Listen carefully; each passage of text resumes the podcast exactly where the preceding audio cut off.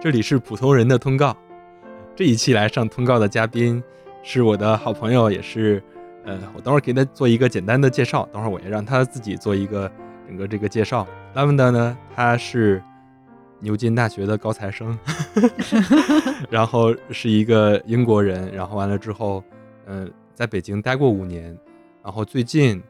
好像大家的舆论风声都说外国人在离开中国，呃，然后很多外企在离开中国等等等等这些消息比较多的时候，他在二零二三年的秋天选择回到了北京，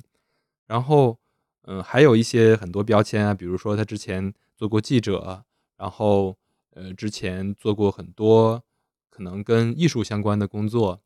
嗯，然后呢，他现在也在转型做一个，就是还还没有想好怎么转型，但是准备转型来做一些其他的工作。我觉得这些事儿，包括这些各种各样的选择，都可能是我们等会儿聊到的这些话题。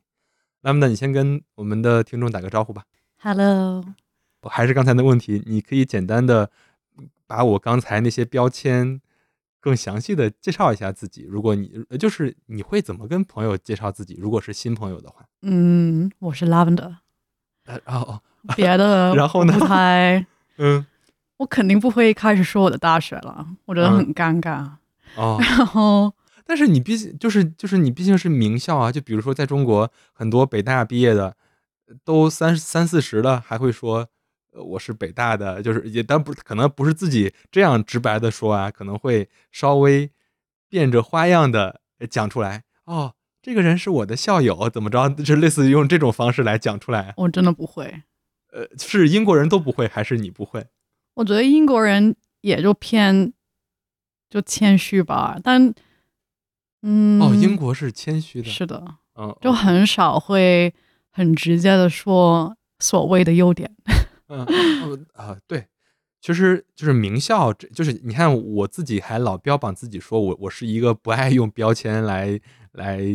鉴别一个人，或者说来识别一个人的人，但是我刚才还是讲了很多嗯，标签。反正我觉得我已经毕业了很多年，还说这些来干嘛呢？是啊，那我是不是就毕业后没啥别的成就呢？我也觉得很多人可能有些人爱讲自己这个学校标签的，也就是因为毕业之后的这些生活可能没那么有趣，可能也没有很多有意思的经历，所以才会老把这个事儿讲出来。 是的， 嗯，那我就是刚才那个问题呢，就比如说你遇到新朋友之后，你除了介绍自己是 Lavender 之后，你还会就是怎么让他了解你呢？或者说你们会怎么样开启这个聊天的话题？我觉得我会问他们问题，我不会就是给做一个自我自我介绍，我特别讨厌这些，就是就、啊、就相当于你现在给我提要求了，需要我嗯来问你，你才能怎么着是对，吧？或者我问你问 题，嗯我呃可能对 我我一般就是问问题就比较多吧，就不会就直接讲我自己。嗯，我我觉得这跟就咱俩之前职也业聊有过关吧对对对这跟我们做记者这个呃，就是之前的工作有很大关系。我们经常是一个提问的人，嗯然后我记得有一天我们还聊到这个事儿，我说就嗯是我们可能总提问这个，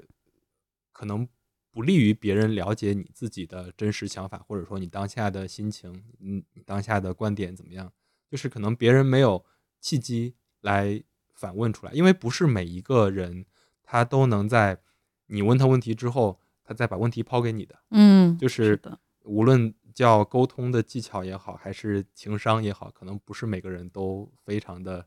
呃在在那个 level 以上。嗯，嗯就习惯呗，嗯，不同的习惯。那我因为毕竟今天我们在聊天嘛，我我那我就继续回归到我的这个本行，我就问一些问题啊。你是出生在英国对吧？是的，嗯，伦敦。是的，那你，我就问，再往前追溯一点啊，你不要那个， 你不要觉得我有点那个呃烦，或者说怎么着啊，就是你那个在你小学，或者说在你比较小学以前啊，就是比较小的那个时候，嗯。你那个时候整个的生活也好，或者说你整个的那种观念是更西方还是更东方？因为因为相当于你父母是第一代英国人，嗯，对吧？是的，嗯，他们从香港移民过去，嗯嗯。嗯我觉得这个很难说吧，因为家庭环境肯定会影响。然后我觉得我父母某一些方面还是挺就传统的香港人，嗯但他们也在英国待了差不多四十多年了，所以他们某一些方面也真的一点都不像中国家长。嗯我觉得我就小学的时候时候，除了就周日去上这种学中文的班，嗯就不会接触很多中国的东西，嗯可能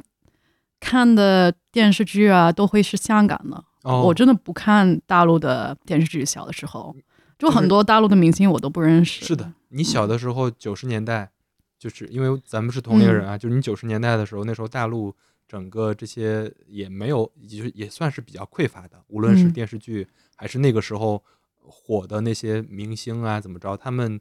甚至在大陆都没有那么广泛的传播范围，毕竟那个时候各种媒介形式没有那么发达。是。还有，我觉得说实话，现在嗯，就一般外国人都不会认识很多中国的明星，对说实话，啊是的，可能就是范冰冰逃税这个东西可能会上新闻，但可能大家都不知嗯道上她的是谁财经新闻吧，也不是娱乐新闻嗯吧。嗯 就对，不会是娱乐新闻。是的，就是这个事儿，我觉得也挺那个什么的。就比如说，我忘了我跟你聊没聊过，我觉得你像韩国，K-pop 这个事儿，它在呃全球它的整个推广做得非常好。其实很多南美人，你想想啊，就是韩国离南美那么远，很多南美人都会被 K-pop 吸引，就是对，其实我青年的时候也会听 K-pop，是吗？是的，还有就日本漫画，嗯。嗯就是这个，我就觉得有一点点原因，是因为中国有点乐不思蜀，或者说怎么着，就是它拥有的它本地的这个市场足够嗯它生存，或者说足够它活得很好，文文娱产业。是的但是现在不行了，现在我觉得他们都在想着怎么出海，怎么样有一些，嗯，比如说最近的有些电视剧，嗯在泰国，然后就是在东南亚的一些国家还是挺好的。嗯，就是它的反馈，就比如说你像那个好莱坞，就是美国那边的电影已经，就韩国已经在好莱坞那边有很高的地位了，嗯而呃中国还差很远。但是你比如说一些电视剧，然后一些呃那样的短剧，就是特别嗯这些年的一些网络电视剧，现在在泰国、在东南亚一些国家还是挺好。就他们现在开始想怎么样去寻找增量市场。我说的有点远哈，就是我刚才那个问题是，我为什么会问你小时候？因为比如说我们到长大了，到中学的时候，你可能已经有自己的独立意识，或者说你自己的一些想法了。所以你刚才的问题就是，我刚才问题是，就是你比较小的时候，你上小学以前五六岁，或者说就是在你初步建立你的整个这种呃认知观念的那个阶段，你觉得是东方多还是西方多？如如果它肯定有有有不太一样的地方的话，你还能想起来吗？那个时候嗯我真的小时候，嗯小时候真的不会想这些问题。 呃，呃就是你现在回想起来呢，就是如如果你现在回想起来那个时候呢，我觉得还是偏西方吧。哦，就我那个时候也没啥中国朋友，嗯，我觉得还是对，就我住在伦敦，然后会有各个民族的朋友，嗯但不会就除了父母，我真的不会特别强调，就是哦你是中国人或者你是华人这个东西。嗯但我妈很喜欢强调， 嗯，就是是以前还是现在？以前到 现在，嗯，就是这也是我们之间其实日常沟通的时候挺能感觉到一点，就是其实因为你们已经是第二代英国人了，嗯就是你们跟其实就像很多移民到美国的那些华人一样，只要到第二代，他们其实已经很少有这些方面的那种观念了。就是我就想顺着这个时间顺序问到你的这个高中选女子高中这个选择啊，嗯因为我还挺好奇的，因为呃，在中国也有一些女女子高中，但是在我的成长经历里，我对这个事儿是完全空白的，我不知道那是一个怎么样的环境，或者说你们当时你做这个选择，或者说当时是你自己做的选择，还是爸妈做的选择？其实我那时候是考了可能十几个学校，然后嗯都录录取了，但是那个我是拿了一个奖学金，嗯然后其实也也有另外一些，但那个是比较有名的一个学校。然后其实英国很多就成绩好的学校都是那个时候都是女校或者男校。就是你在那个女校的那个，就是你的感觉是，呃，就是那个对你的整个成长也好，对你的整个这个学业帮助更大，还是你其实会有遗憾，你在高中的那个时候没有是一个就是男女都有的这种学校？嗯，其实，在男女方面，我我就是没有什么，因为我为什么问这个问题啊，嗯是因为高中的时候很多都开始早恋了，就是你哦们这个会有这种机会吗？或者说会因会为、啊就会是会会因为男女这种关系，呃，就男女校这种变少，或者说就是有阻碍吗？可能会晚一点。但嗯，其实我记得十五、十六岁的时候，已经会有一些就是跟男校的同学就嗯，就有一些女生会跟他们聊天啊嗯什么的。但其实那个时候，我对我们男校的同学没有兴趣。嗯，哎就是你你你那个不是寄宿的吗？还是就是不是不是寄宿啊的不是寄宿的，嗯，啊，那还好，那就是除了上课的时间之外，其他的时候你都还是能接触到其他的学生的。你那时候早恋吗？没有。 我以前只知道你是学历史的，我不知道你你的专业，你的专业就叫古代。古代现代史，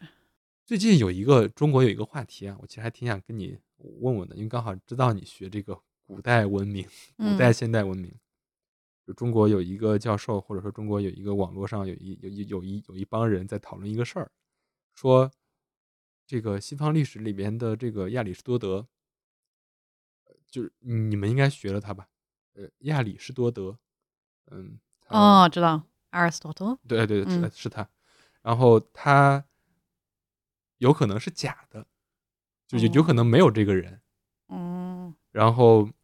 因为他给的理论是说，这个人他怎么可能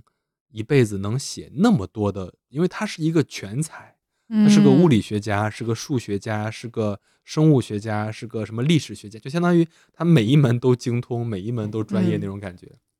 这个事儿，就是你你你们学应该也学了他吧？就是你们大大大学的时候，西方有这种论调吗？就是争论，就比如当然，是吧？也也有这 我种，觉得特别是古代文明会有很多理论，嗯就因为我觉得特别是古代文明嗯留下来的书，嗯可能你就不知道那个作作家是谁，或者很多时候是那个作家看到另外一个嗯嗯更前更前面的作家的书，然后再就写了一遍他的观点，是的，所以其实你没有前面那个书，你嗯只有后来的书，是的。就很多这种，中对中国历史里边也很很多这嗯样的，包括很多中国的那些文学作品，它也都不是说它是一本完好的书，然后最后传到了现在，它嗯都是经过了很多次的呃修订。中国有很多名著，它有什么谁谁谁批本，就是它它是一本书，然后它后面的作者还加了一些批注，然后最后留下来的这种。那你学这个古代文明，那你就是如果是四大古代文明嘛，埃及那个只学了希腊，哦，哦你只学了希腊，啊嗯。那你我去见我的老师，然后我嗯说我想学罗马历史，嗯然后他说我想教希腊历史，所以就没办法了。是说我想教啊，还是说对我只教？ 他想教，他想教他。有对，哎，我还挺想问问，就你们上大学的时候是什么样的一个状态？就是比如说你们是一个班啊，还是一个小组啊，还是怎么样的？就是你们你们老师教，就是你你跟的那个老师，你们那一届或者说你们那个有有多少学生？一对二，嗯，一对二啊、嗯，只有两个学生跟他。对，就这个就是牛津的特点嘛，啊嗯就是你每一周你去写个论文，然后嗯你回来跟你的老师辩论，哦，嗯，那你的老师是不是也不是很，就是他是年轻的还是不是很老，很六老十多岁，六十多岁？嗯，六十多种岁，对他还啊就是带本科生啊。他必须带本科生，哦，他必须带是本他的科。也就如果他不带，他不能在学院住。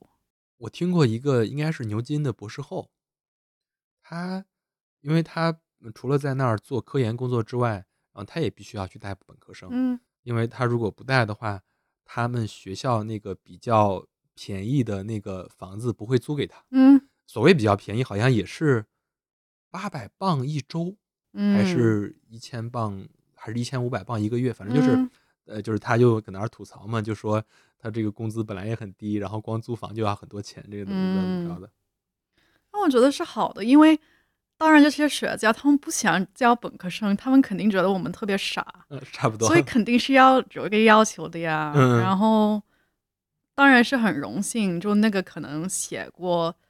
就你那个戏最有名的书的的人，就是就坐在你面前愿意跟你聊，嗯，这个是很特别的。是的，嗯，现在很多中国的，嗯，就是别的不知道啊，就比如说一些医学院，他会要求那些大专家们，他们也必须去上本科生的课，就是不然对他的就是研究的评定，对他的整个这些会有一些要求。现在中国一些医学院，就他会要求很多那些教授，他必须去上本科生的课，可能他已经也是很高年资的那些教授了。因为你因为你刚才说你学那个古希腊的那个嗯历史，因为古希腊诞生了人类文明精华中非常多的那些大家，嗯就是那些人物里边儿，如果就说一个你最喜欢的，或者说你你最你对谁最那个研究的最深，最喜欢谁？比如说苏格拉底、柏拉图那些人，我觉得可能印象最深刻还是亚历山大。啊、你你叫他什么？Alexander the Great，大地主啊，亚历山大啊，亚历山大大帝大帝啊、嗯，啊，亚历山大大帝，嗯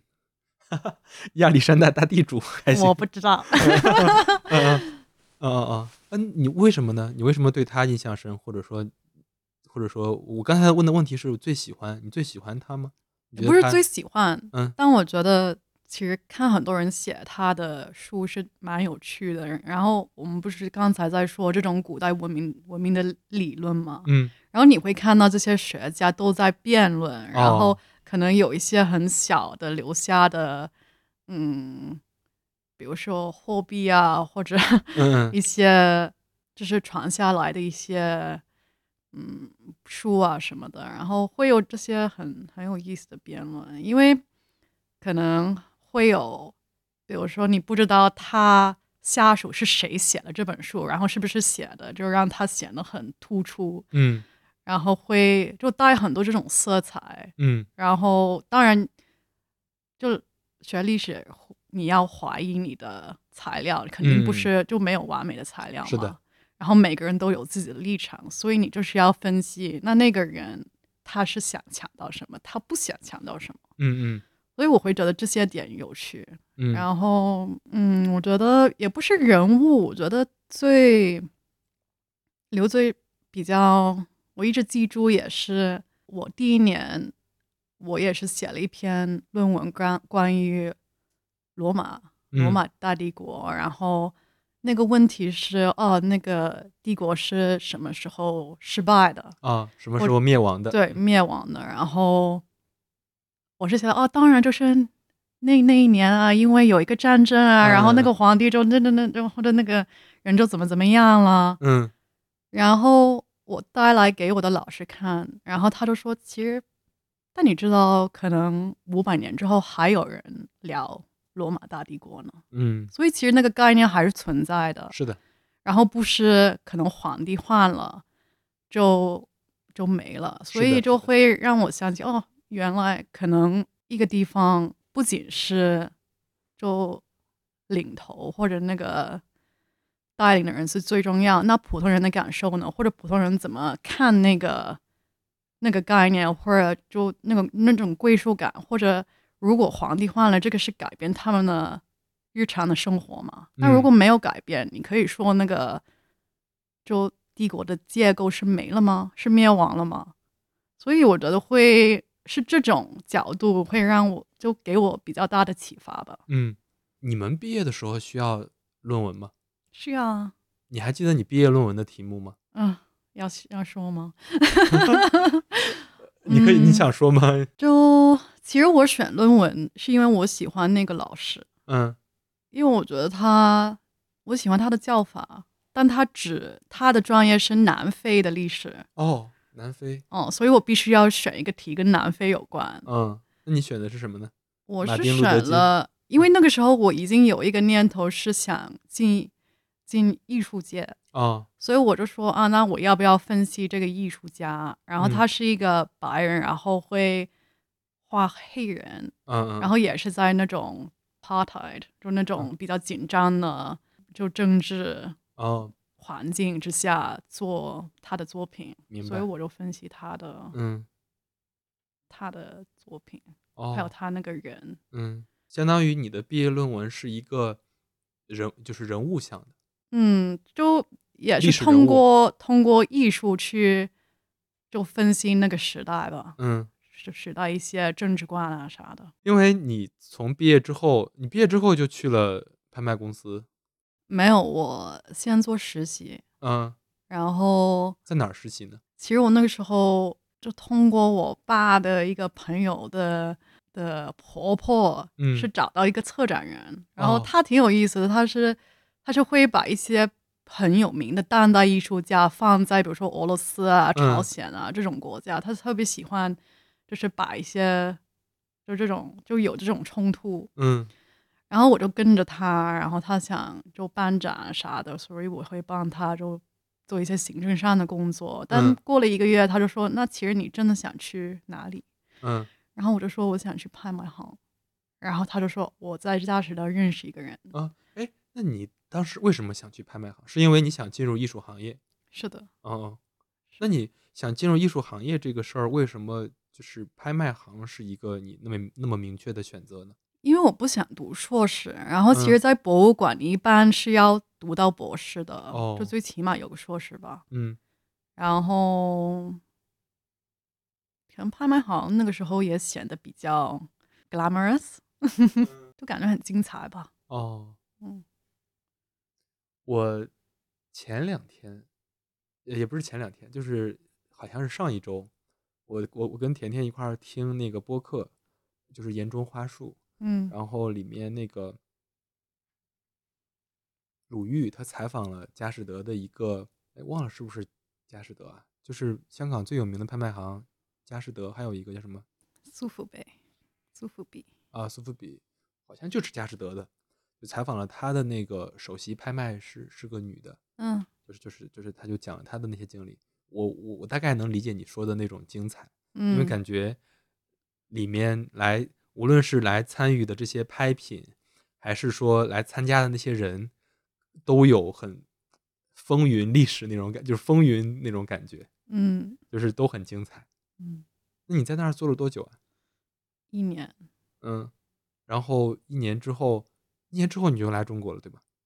当时我是想在学中文，嗯，你在佳士得的时候是在伦敦还是在香港？伦敦，哦，伦敦，然后，然后就是想问到这儿，就来中国的这个选择，其实咱们之前聊过，但是我觉得嗯还可以重新聊一聊。就是其实你是当时在开导我，因为我当时面临职业选择嘛，嗯你就跟我讲，你就跟我讲，你当时选择来学中文这个选择，可能让你看到了更广阔的世界，然后嗯怎么着？我觉得你可以再聊一聊你从佳士得之后你来学中文的这个经历，以及你当时的一些想法。其实那个那个时候，佳士得也是有一些，我觉得每个公司都会有一些内部的嗯，战斗吧，哦，然后支持我我的部门的那个 CEO 是一个出版社的人，所以他其实想把内容做得很好，或者嗯把就很强调这些，但所以他新设了一个部门，嗯，但其实我们那个时候部门的位置很尴尬，哦，因为有 marketing，但嗯也有我们就叫内容，那其实这两个肯定会有一些冲突啊，嗯，工作上也可能也会有一些交是叉。是，然后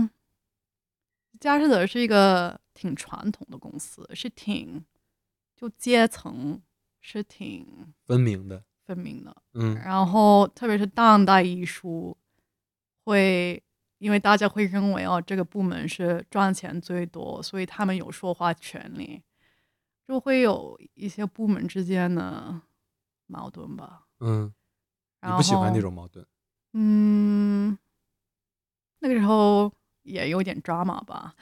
就可能有对就不无聊，但是我觉得其中还是觉得还要学把中文学好。哦，然后我觉得佳士得是那种你待两年或者你待一辈子，就其实你在佳士得十年，你之后做什么呢？你去当个顾问嘛，可以，只是嗯很多人会这样。嗯但其实拍，比如说拍卖行，你不能直接转到博物馆啊，哦他们不会，就不是那那样的，所以，对，就一般就你在拍卖，你就是干一辈子。嗯然后我不想干一 辈子。嗯，我觉得我其实我有时候会挺羡慕那种一辈子可以干一件事儿的人。嗯我有一些大学同学是这样，可能一出来基本上就进了政府，嗯然后现现在也算就挺高层的了。嗯然后对我挺羡慕那种可以一直干一件事儿的人，或者一直在一个系统。但我觉得还是要了解自己想要什么吧。然后嗯我回头看，我觉得每一个阶段我就是有一个改变，嗯然后我就是有一个，就是一个很强烈的感受是，我不能接着这样，然后不知道未来会怎么样，但我嗯知道不能这样，嗯所以只能往前走。其实只有一个选择。嗯，我觉得我人生很多点会有这种感受，就是呃，用一句中国话来说，就是你可以不知道自己想要什么，但是你要知道你自己不想要什么，是的，就是你不想要什么之后就去改变。嗯，然后，那你当时的改变是想着要学中文，这个有什么原因吗？其实那个时候我已经想当记者了，哦，然后我觉得那当记者，如果有有一个就另外一个语言，这个肯定是一个优势啊。哦，嗯，然后那个时候大家还是就中国还是一个挺挺大的话题，嗯可能现在有点不一样。就现在很多新闻，就外国的新闻部都搬到首尔啊、泰国啊什么的。嗯嗯嗯但那个时候大部分都在北京，是。然后我在清华就学语言，然后有一个奖学金，就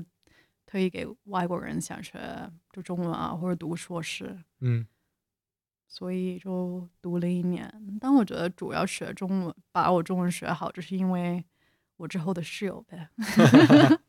对啊，在在之嗯后我们就成为了室友和朋友。对，当然，可能我还是比较靠后的，主要还是因为我老 婆。哎，你你觉得是在清华学的多，还是跟室友们学的多？ 当然是室友们，哎，你在清华上的课都是什么课呀？特别无聊，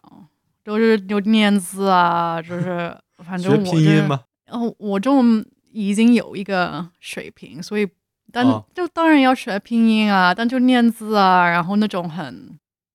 就不是真的用来沟通的叫法吧，嗯就很无聊。就是他们的绝对是那种就是高材生，就是好学生式的学习方法。他跟我们聊天，他只要听到任何一个他不懂的词语，因为因为中国人还是会讲一些就是那种随口而出的成语或者歇后语，或者说古代的一些词，他都会马上去查一查。就手机上那个词典可能是他的高频应用，用用的最多的 app。然后，那你学完学完中文之后，你很快就从事到记者的工作了吗？还是还是你你中间有一些什么过程吗？嗯，就会接一些自由职业的活啊，写然稿后对，然后有一段时间我在一个政策分析公司，然后主要是服务就中国的一些就大使馆。哦，因为其实很多大使馆他们没有时间去分析中国的政策，哦所以他们就是外包给别智的库智库。对对对嗯，这这是国外挺经常用的这个方式。嗯，是的，你在智库公司的时候，你跟中国的那些政府部门会打交道吗？不会，那那就你主要是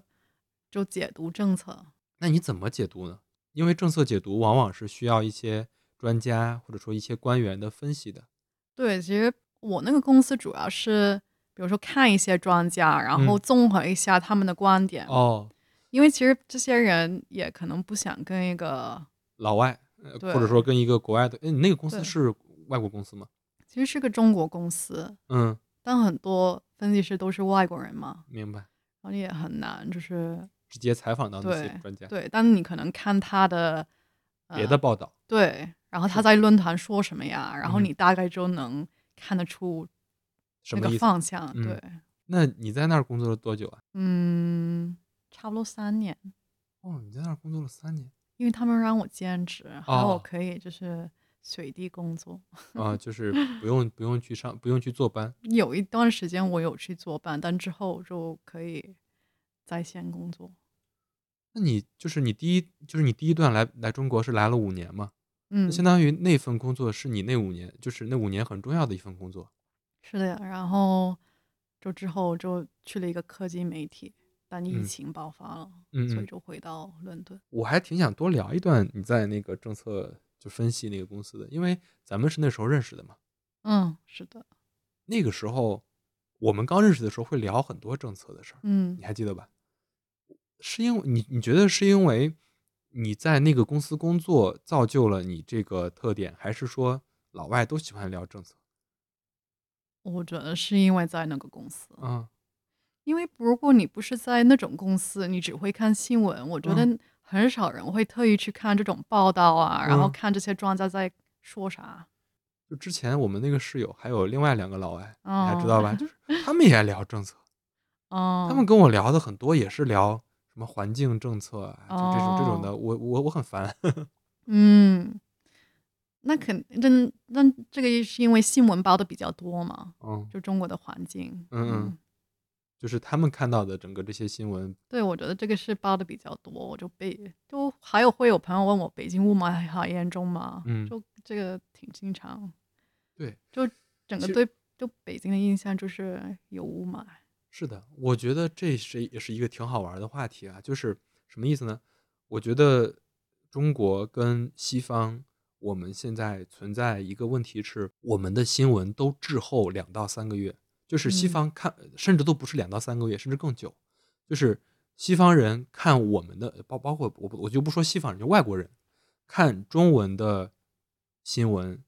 或者说外国人了解中国的那些新闻，或者说外国人了解中国的那些新闻，嗯，包括就是中国人了解外国的那些新闻，都有滞后性，它嗯，都不是新闻了，都不是嗯 news，嗯，就就感觉，呃，中国在讨论美国的事儿，在讨论英国的事儿，也是他们现在已经不讨论的议题，它可能已经过了很久了才传到中国，嗯嗯，然后中国的一些议题传到他们那儿，可能也过了很久。我感觉这个，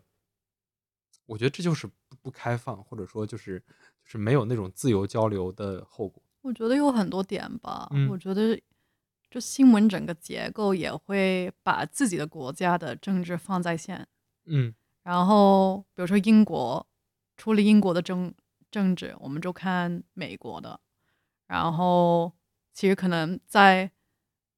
在报纸或者网站或者 Twitter 上给中国的空间真的不会像美国那么大，说嗯实话。嗯嗯，所以这也是就媒体一个对就就媒体就有一个句子，就是新闻就是记者认为什么是新闻就是新 闻，是的，对，确实是这样。就并并且它也有主体性和选择性。嗯，是的，嗯，因为我们有过差不多相同的经历啊，就是你是在科技媒体做记者，嗯然后我是在医疗健康媒体做记者，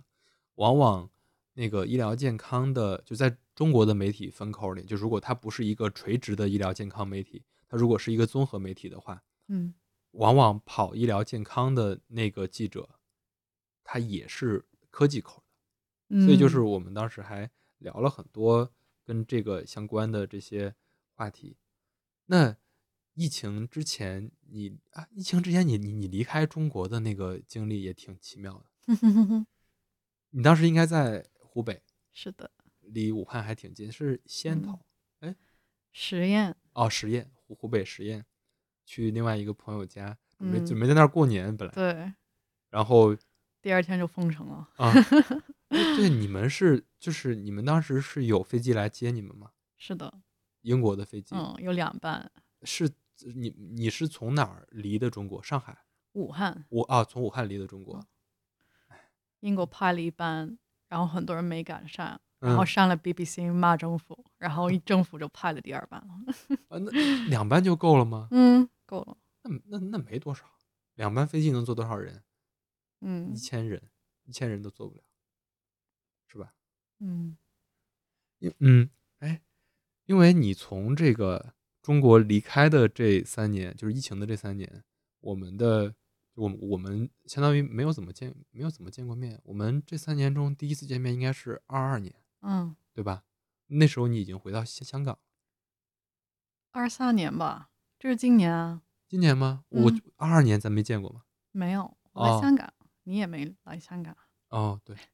哎，那你从英国回香港的这个选择是，你就你当时是怎么想的？嗯，其实因为我在湖北那个经验，我就是能写一些嗯报道嘛，然后对我来说也是一个 机会。嗯可能很多人都不想，就是在一个被封的城，但作为记者，我还是可以就写一些文章嘛。嗯我记得我那个时候，我就告诉我一个记者朋友在《金融时报》哦，我在湖北，然后感觉是有疫情，嗯，就刚开始的时候，然后他说，我觉得这个除了 Kobe Bryant 去世那个那个打篮球的那个很有名的那个人，嗯，就这个可能是世界最哦就就是第二最大的新闻了。啊，就是科比，对啊对呃对他说这个就是，所以就是好好报道一下。嗯嗯所以我觉得这个也是让我就自由职业就接稿啊，就嗯更、更顺利。就我嗯给、我给一些媒体写稿之后，也会有别的编辑找我。嗯嗯，然后我觉得这个挺难的，就作为自由撰稿人，通常你要自己投稿嘛，嗯所以就那个时候已经跟一些编辑建立一定的关系。嗯但我知道，那我在英国，我能我能报道什么呢？就是其实，在英国，如果你不在这些主流媒体，那你你可以就自由职业。但我的特点是什么？我就可以说中文嘛。嗯所以我就想，那我不能回中国，那我就去香港吧。然后哦那个时候，我也我也有香港身份证，因为嗯我父母，所以比较容易去。嗯，那个时候，候就好像外国人不能就那么容易过去的。嗯嗯，对，因为香港也有它的疫情管控，嗯，对，所以就去香港了。嗯，那你在香港当时是主要跟哪几个媒体？《纽约时报》我记得，嗯，我给纽约时呃书评、连线，然后一些就是生活杂志《Can Folk》之类的写稿。嗯，嗯就是因为我们就是其实我聊着聊着，我就觉得我我们今今天的这些就是今天聊的这个主题，每一个都是跟选择相关。但是往回来想的话，其实很多时候它也不是你的主动选择，或者说它你主动选择的这些部分占了占了一点，就是占了可能百分之四十、百分之三十，有很多时候是被推着走的。你会这样嗯想吗？就比如说疫情来了，你就要离开中国，然后完了之后，你在英国，你觉得英国那些，就是你当时作为一个自由撰稿人，作为一个记者，觉得英英国那些事儿没有意思，你还挺想回到中文的环境里来，然后你就回到了香港，就是就是你就是你会觉得选择这个事儿，我我前一段还跟那个忘了是跟甜甜还是跟谁聊啊，就说就是说你往回来看，就是你你你你到了一定岁数，你往回来看，你发现你并不是因为你的某一个选择让你产生了什么变化，你就是在这一条线上在走，我倒是不会这样看，嗯我觉得当然会有一些大的趋势或者大的东西，可能就变成一个阻碍。但嗯你，我觉得就每个人在你能可控或者你能选择的范围内，还是可以做一些选择。就是这个事儿，我可能会跟很多人聊，就是、嗯就是选择的这个，就是我我我指我刚才那个，其实我我我没有相信，我也我也没有有有答案，就是我们就随就是随便聊啊。因为你在香港的时候，我们经常会视频嘛，你跟甜甜来做这个视频通话。你觉得，因为你你最经常说的一个词儿是香港太无聊了，你觉得香港怎么会？就是为为什么你觉得香港那么无聊？我觉得香港好的东西我欣赏不了，比如说呢？国际化的城市，嗯嗯，其实我觉得对每个地方的看法也是对你在那个地就跟你在那个地方经历什么有关吧。嗯然后我觉得我在香港是经历了很嗯一些一些就不太开心的事情吧。嗯然后就恋爱方面、事业方面，我觉得都有。嗯那我觉得很难让我觉得我对这个地方有归属感。明白。嗯，那我们重点来了，就聊一聊你重新回到北京的这个经历。你你其实二零二三年上半年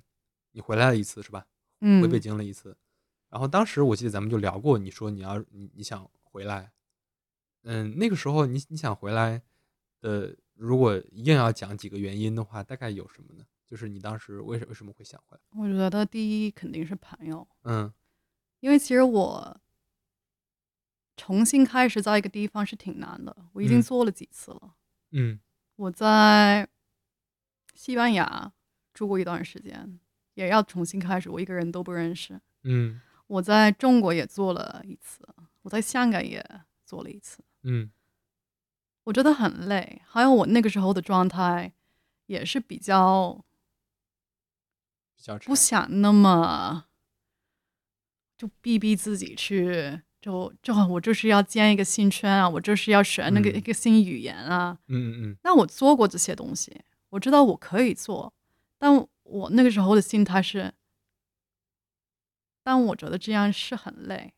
我知道我可以，其实我去一个新地方，我是可以学那个语言的，嗯嗯我肯定是可以交一些新朋友。但如果我在一个地方是已经有这些东西，那为什么不回去呢？嗯还有，我觉得，我觉得我还是一个比较喜欢冒险的人吧。然后冒险，嗯 adventure 嗯嗯，是这样说吗？就是冒险，不是猫嗯险。冒险。嗯对，然后我觉得是北京是唯一一个地方，我觉得我在北京的时候是会有一些有意思的东西发生，或者一些嗯，或者会撞到一些人啊，或者会有一些启发。嗯然后我同时觉得我可以住在那个地方，嗯我觉得这个也是一个原因。就我觉得会，虽然我来过北京，嗯但我在北京我会一直有一些新鲜感。嗯其实我去年夏天我是在伦敦、巴黎也待过，然后我觉得我伦敦的朋友，我是觉得如果我回到伦敦，我也要重新交一些朋友，是的，因为我伦敦的朋友他们的路线就是很，就像我之前说的，他们就是可能直接进了政府，或者去了一些顾问公司，嗯可能他下班后可以跟你吃个饭，但生活方式跟我的北京朋友是很不一样。我觉得我在北京最亲密的朋友，我们还是走了一个就自由职业或者一个比较不在体制内的路。嗯然后我觉得，如果你周围的人都是要去上班，都要去，都有一个很跟你不一样的生活，我觉得很容易会让你自我怀疑，嗯或者就觉得，当然他们是支持你，嗯但没有这种哦，大家就是在就试试一个另外一条路的那种支撑。嗯，明白。然其后实我觉得就是我看你做这个播客，我也会就觉得哦，真的很好，然后也会给我一些启发。嗯但我回到伦敦，哦我记得我去年有一个特别强烈的自我怀疑，因为我看到我的朋友就开始买房，就已经买到房了，嗯然后开始就考虑生小孩儿啊，然后特别稳定，然嗯后、当然我之前没有做过这些，就我就是没有这样选择，所以我觉得回到北京还是最适合我。嗯，然后我不是想就转转行嘛，我不想当记者。嗯那我觉得香港因为成本高，空间小，嗯我觉得你想做一个自己的东西，嗯这个就很难。嗯，我因为因为我们就是我觉得这一些主题变成选择了，啊就是我觉得我不知道，就从我来看啊，你现在要转的这一行，或者说你现在要做一些转变，我不知道你这个事儿你想没想清楚，或者说你要做哪些，就是这个你可以在这儿聊一聊吗？或者说我在。跟上一期就是普通人的通告上一期，我在跟那三位创业者，我那三个朋友聊的时候，我觉得有有一个很有意思，就是他们三个像在我这儿开了一次复盘会嗯 review，、嗯就是他们在那个 review 的过程中，他们也认清楚了他们之间的关系，嗯，然后他们该怎么分工，以及该怎么看待他们之间的矛盾。嗯因为那我们刚好可以在这个节目，或者说，毕竟我们这种呃做节目的时候，或者做播客的时候，它不像我们在闲聊的时候，你嗯你总归会有一个稍微正式的那种念头。嗯那你觉得你接下来这个转变，你要怎么转，或者说你你你想怎么转？我觉得我现在在摸索中吧，嗯然后，但我觉得要先，如果做一件事儿，嗯就是要有一个规律。嗯就比如说，如果想做社交媒体，嗯要，嗯，一周发两次，嗯，要就对啊，给自己设一些小目标，嗯然后之后我觉得就看回应吧。嗯如果我做内容，那我也要看我的观众哦，他们比较喜欢看什么样的视频。当然要保持自己的立场，嗯，我觉得没立场的博主或者内容创造者也不太行吧。 没有灵魂。对，嗯。嗯，，对，就是因为因为我们刚才其实是没有讲他要怎么转变。我其实总结下来就是 Lambda 要准备做一个自媒体，就是要做一个自媒体人，就是在中国叫自媒体人嘛，是啊吗？就是就是你要做 ins，你要做小抖红音、书小红书，嗯，呃，就是然后并且我也觉得很有意思，他准备做一个餐饮博主。美食，美食对美食博主，我我我我说错了，是一个美食博主。然后我们这一段时间非常有口福，经常能吃到特别好吃的，一个西方人，一个英国人做的中餐。我吃到了，应该是我吃过最好吃的白切鸡。嘿嘿嘿嘿，就是我我去很多那个餐馆儿，我觉得做白切鸡可能没有那么，他们做的可能也还行，但是没有 Lambda 做的用心。怎么说呢？比如说他邀请我们去吃白切鸡，他会前一天邀请，他说明天晚上来吃白切鸡好不好？然后他今天晚上就要动了，他要把食材买过来，然后做的差不多，然后要在冰箱里放二一十晚上，嗯呃十二个小时，嗯，然后第二天，然后请我们去吃。这个事儿，你的兴趣的来源在哪儿？就是做美食博主，或者说做美食这个事儿。有时候我会想，是不是因为在科技圈待久了，然后 离生活太远，离生活很远，就很多东西可能那个创，我真的采访了特别多创业者，创业者，嗯然后都是啊、我有这个概念，然后可能五年之后就看到一些嗯，结果吧，然后就觉得，比如说现在 AI 可能就比较懂科技的朋友会说，哦，其实七十年代已经研发了，就已在用的一些科技，但只是现在有一些应用。嗯但真的我在想，那这些科技就最最在我日常生活用的最多是什么？嗯然后一些，然后可能就是我 的 Dyson，啊， 吸尘器，对我觉得太好用了， 嗯所以我就想做一些比较实在，就是就能接近生活的，对，就能看到的，嗯，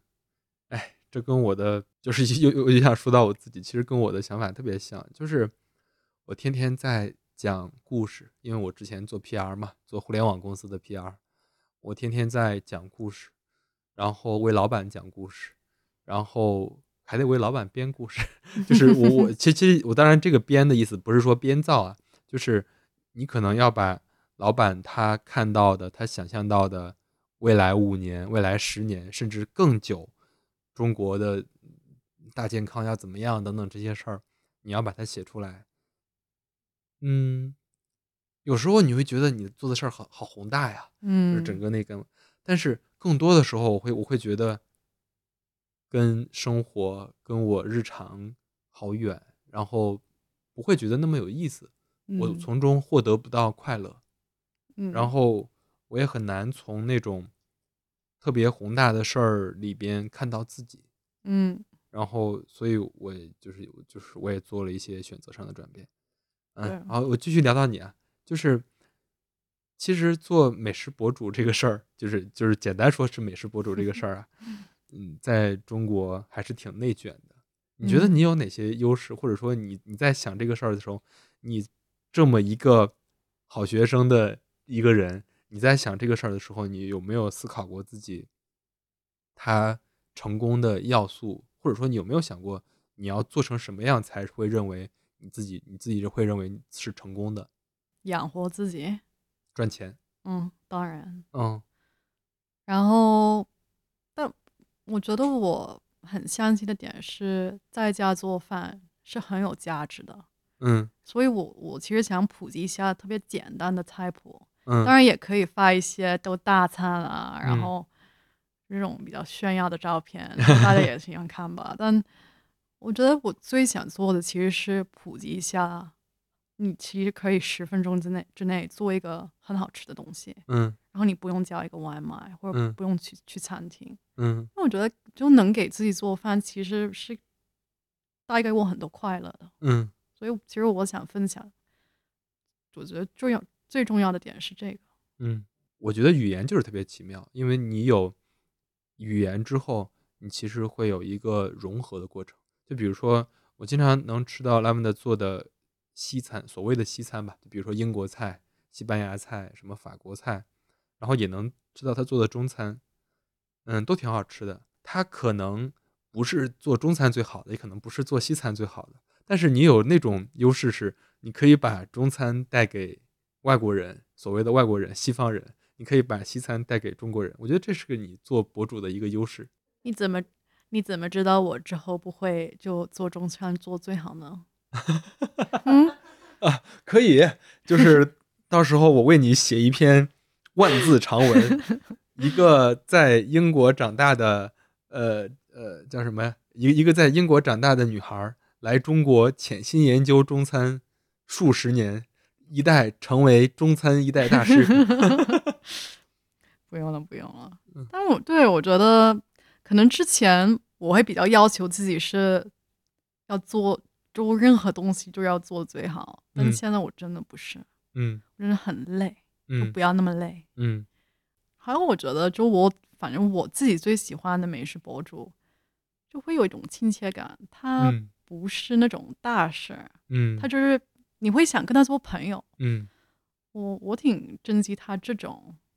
就明白怎么教人做饭，然后他的菜谱都特别简单。嗯嗯、是的，嗯，就无论中餐还是西餐，其实里面有一个挺简单的一个道理，就是你必须得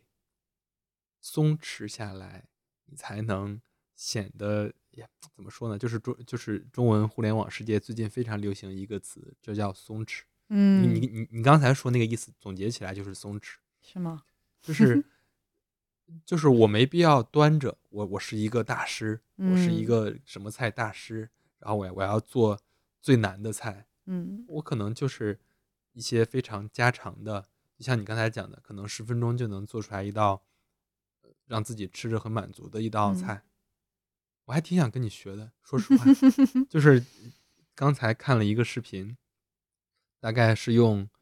猪肉末和青豆，再加土豆泥，嗯，然后先把土豆，呃，先把那个猪肉末和青豆一起炒，然后完了之后再和土豆泥一起烤。嗯，那个菜叫什么 shepherd's pie， ？shepherd's pie。嗯，然巴后，扬的，然后我还跟他说，我我说这个菜不是法国菜吗？他说不，这是英国菜，是英国菜，是英国菜是吗？是英国菜。嗯，呃，我觉得怎么说呢，就是因为我也会做饭啊，就是大家如果经常听我节目，或者说经常来呃，就是听我各种听我这两档节目的话，应该就知道我我是个会做菜的。但是我会做菜的，我我觉得跟 Lavna 也好，或者说跟很多就是想做美食博主的人也好，我我觉得我差在我没那么讲究，就是我就是我做菜很不讲究。很多人也会说，哎，你做这个挺好吃的，你做这个红烧肉挺好吃的，你做这个挺好吃的，你怎么着怎么着的。但是我特别清楚的是，我在做这个菜的时候，我基本上不会遵守任何一个师傅或者任何一个视频的经验，我都是，呃，说难听点儿叫瞎做，说好听点儿就是你有你自己的经验了。我觉得这样好啊，但是我这样的就做不了美食博主， 就是你就是没有你在出你自己的配方，就是我甚至都不觉得我做的菜是有配方的。就比如说，我今天做的红烧肉和明天做的红烧肉可能是不一样的。然后我今天做的，就当然可能跟做的做的多少也有关系。比如说嗯，我觉得我做的有一个菜特别标准，每一次都非常的成功，就是我做油焖大虾。嗯然后，但是我做很多菜的时候，我是没有没有个没有个标准，或者说没有一个样子的。比如说，我经常做番茄牛肉，但是我每一次每一次做的番茄牛肉都不一样。就我说这个不一样，其实我自己认为是不太好的。你是故意不一样吗？不是，就是我没有讲究。就比如说我买肉的时候，我也没有想着说我必须要买那个肉回来做，我就觉得啊，你买这个也行，回来也能做成。嗯然后，但是我吃 Lavender 做的饭和和我看 Lavender 做的饭的时候，我有一个非常嗯直观的一个感觉，就是它其实是挺讲究它到最后做出来的从菜品的样子，然后以及它的，我就觉我就觉得是标准吧。就比如说你做的白切鸡，嗯，你做的叉烧，我感觉你每次做的都是一样的好吃。是吗？是的我觉得叉烧我在研究呢。就是，但是你的那个研究是这样的，比如说我今天是刷蜂蜜，还是我今天刷糖浆，嗯，就是是这种不一样。这种不一样也是在你掌控范围内的不一样。嗯就像我说的，我做红烧肉，我今天我可能也会用白砂糖，我今天可会可能会用冰糖，它最后出来的结果不一样，这种是我有有掌握的。嗯但是我其实用的料都一样，它最后出来的结果是不一样的。我对这种结果不一样，我没有掌控感，且又加上我做饭做的比较多，我没有掌控感也还行。嗯，所以，所以我我其实是想跟你讨论，就是有时候，嗯，美食博主也好，或者说你做美食的时候，没有没有规则的这种，也不不能说没有规则，就是那种松弛，可能那种状态是我们追求的，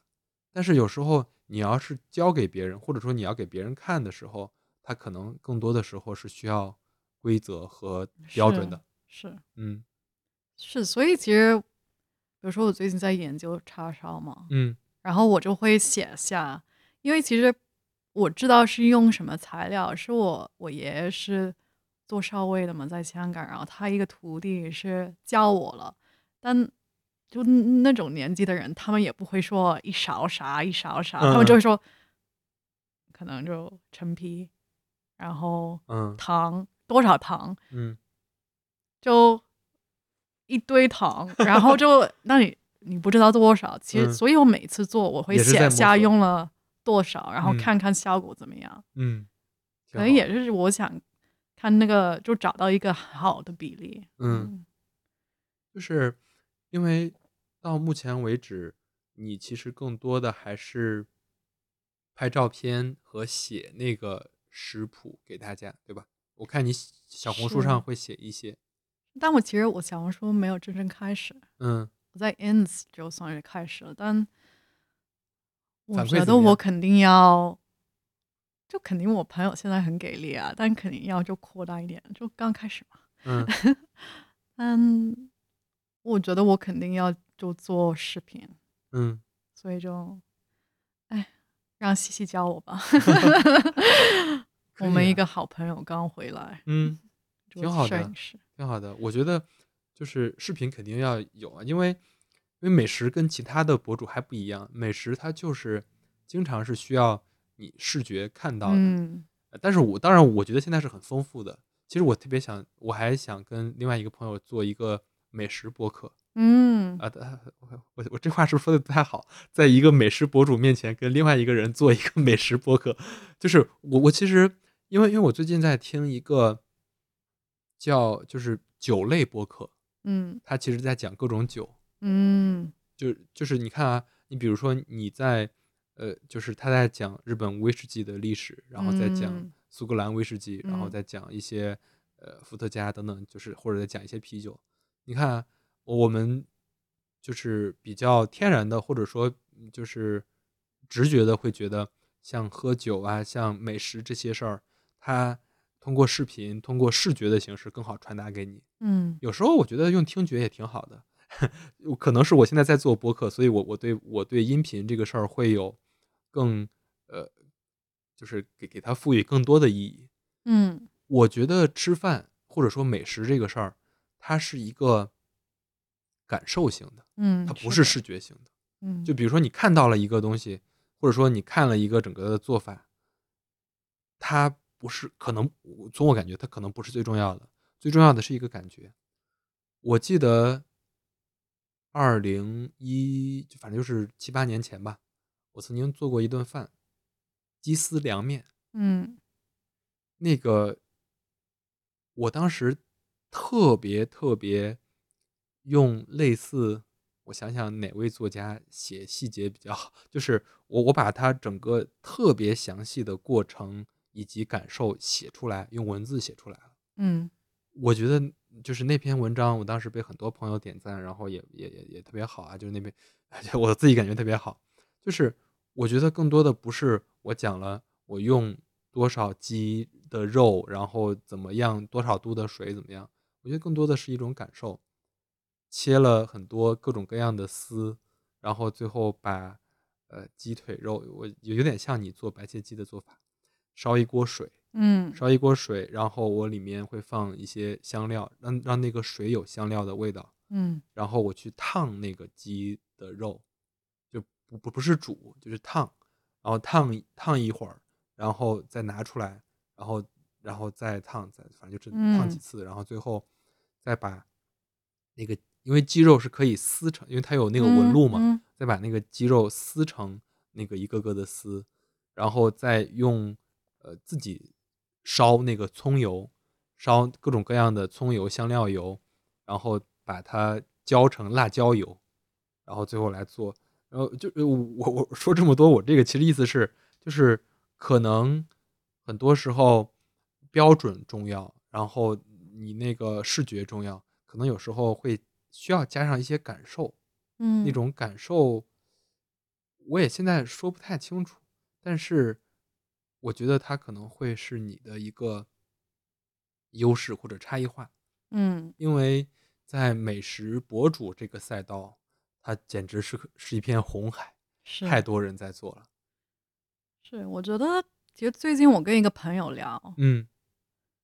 他是一个生活品牌的一个创始人，嗯然后他我觉得他说了一句挺就让我就我记得挺清的，就是他觉得最好的品牌嗯，是幽默的，幽默的，嗯，嗯嗯因为幽默这是你的个性嘛。嗯然后他说，其实能幽默也挺难的，嗯，当然，但这个当然，我觉得这种美食博主或者这个，就肯定有很多人做的特别好，嗯所以这是我觉得这是一种找到自己的幽默，或者就能我知道，能就有是那个回应。我知道，就是就是可能不一定是幽默这个嗯特征，可能是你的一个特性，就是你的一个，就是找到你自己的一个，嗯，就是内在的那些东西，就像你刚才说的，嗯，我觉得，但我觉得还是幽默，就是啊我觉得能能能偶尔让人笑是很重要的。就我很喜欢的一些厨师，嗯我看他们的书，有时候我会， 就他们就是写的就很带他们自己的表达方式，然后嗯也不是直接开玩笑，不是嗯那种喜剧，嗯但就是有一点搞笑。嗯，嗯哦，就是你还真想的是幽默，因为你知道吗？从我的认知里，我觉得幽默是一个特别难的事儿，当然，就是无论说话幽默、写文字幽默，包括就是各种各样的，就比如说有些人做演讲，他就是一个能特别幽默风趣的那种演讲，嗯包括有一些 vlogger、YouTuber 就很就是天然的幽默。我我还以为你说的是你要找一个你自己的特性，然后没想到你会把幽默当成你的这个这个特性，就是这这是我比较没没想到的。但是我当然觉得这是一个对的方向，它可能它可能有有点难，但是它肯定是对的。嗯，我也觉得很难。嗯然后我觉得能让人笑也是看你们之间的，对，就肯定是要找找到一些有默契或者这种连接。嗯但对我觉得那个朋友他他是说的挺对的，嗯然后他说很多评判就特别沉重，嗯就特别严肃，然后嗯我真的不想做的那样，就嗯很嗯。肯定不想做的很高高在上，嗯，就不想那么有距离感，明白。嗯就因为我是觉得就，我觉得真的是 food is love。嗯嗯，food is love 嗯，这个就话，我特别喜欢招待朋友，哎嗯我喜我喜欢就是给朋友做饭，嗯我觉得是一个很就纯粹表达爱的方式，嗯就给你周围的人营养。嗯，明白。就是，哎，你现在包括你小红书也好，包括 ins 也好，呃，整个那个号是固定的吗？嗯还，还在变吗？还会变 吗？我觉得现在 love 的做饭吧，嗯，就是好比较呀，直接。好呀，就是大家如果想要去看 Lavender 做的饭的话，可以在 Ins 或者在小红书上就搜 Lavender 做饭，然后 ins 是我的全名呃，Lavend L ，lavender w t 嗯 a u。呃 Lav 就是我我我我拼写一下啊，应该不会拼错你看，L 看， A V E D A R 拼错了，啊啊 L A V E N D A R 拼错了，啊 L A V E N D E R 是的，哦，对对对对对，哎，剪掉剪掉剪掉，卡 掉。不能不能 剪， L L A V E N D E R，然后 Lavender 做饭，然后哎这是小红书，嗯然后 Ins 是 Lavender， w t a u w t 是我中文名字，哦哦，明白。嗯，然后我觉得 大家如如果如果想去看的话，可以去看看啊，他做我的哦刚开始哈，嗯，对啊，可以去关注起来。如如果我这儿还能能有一些对做饭，或者说对美食，或者说对呃西餐，或者说对一些融合的这些食谱，对一些比较健康的食谱比较感兴趣的话，可以去看一看。好呀，我觉得那我们今天聊的其实还挺多的。我其实把 l e v 的整个这快三十年的经历扒了一个遍，从他幼儿园问起，一直问到了现在。但是我觉得它中间会有一个挺明确的一个主题，就是选择这个主题，它的每一次选择，然后它每一次居住地的选择，它每一次工作上的选择，每一次学习上的选择，我觉得，嗯，每次我我跟拉姆的聊，我觉得对我的启发都挺大的。最大的一点感受就是，他会经常会讲自己的感受，无论是工作上的感受，还是说他职业选择上的感受，还是说他学习或者说他各种生活居住地的感受。我觉得用我经常讲的一句话，或者说用当下这个比较焦虑、比较内卷、比较每一个人感觉都那么不高兴的这种感觉的环境下，我其实挺想说，有时候你问问自己，有时候向内问，问问自己的感受，这个时候你自己的感受来做出来的选择，可能会是你看更更多给你什么指导啊，你这个时候一定要怎么样啊？那种选择会更正确。当然，我不一定喜欢用“正确”这个词，可能会对你更好。我大概会说这么多。我觉得是因为，我觉得如果你听别人的意见，嗯那你是不是把你的决定权给他们？好呀，那感谢各位的收听，拜拜。拜拜。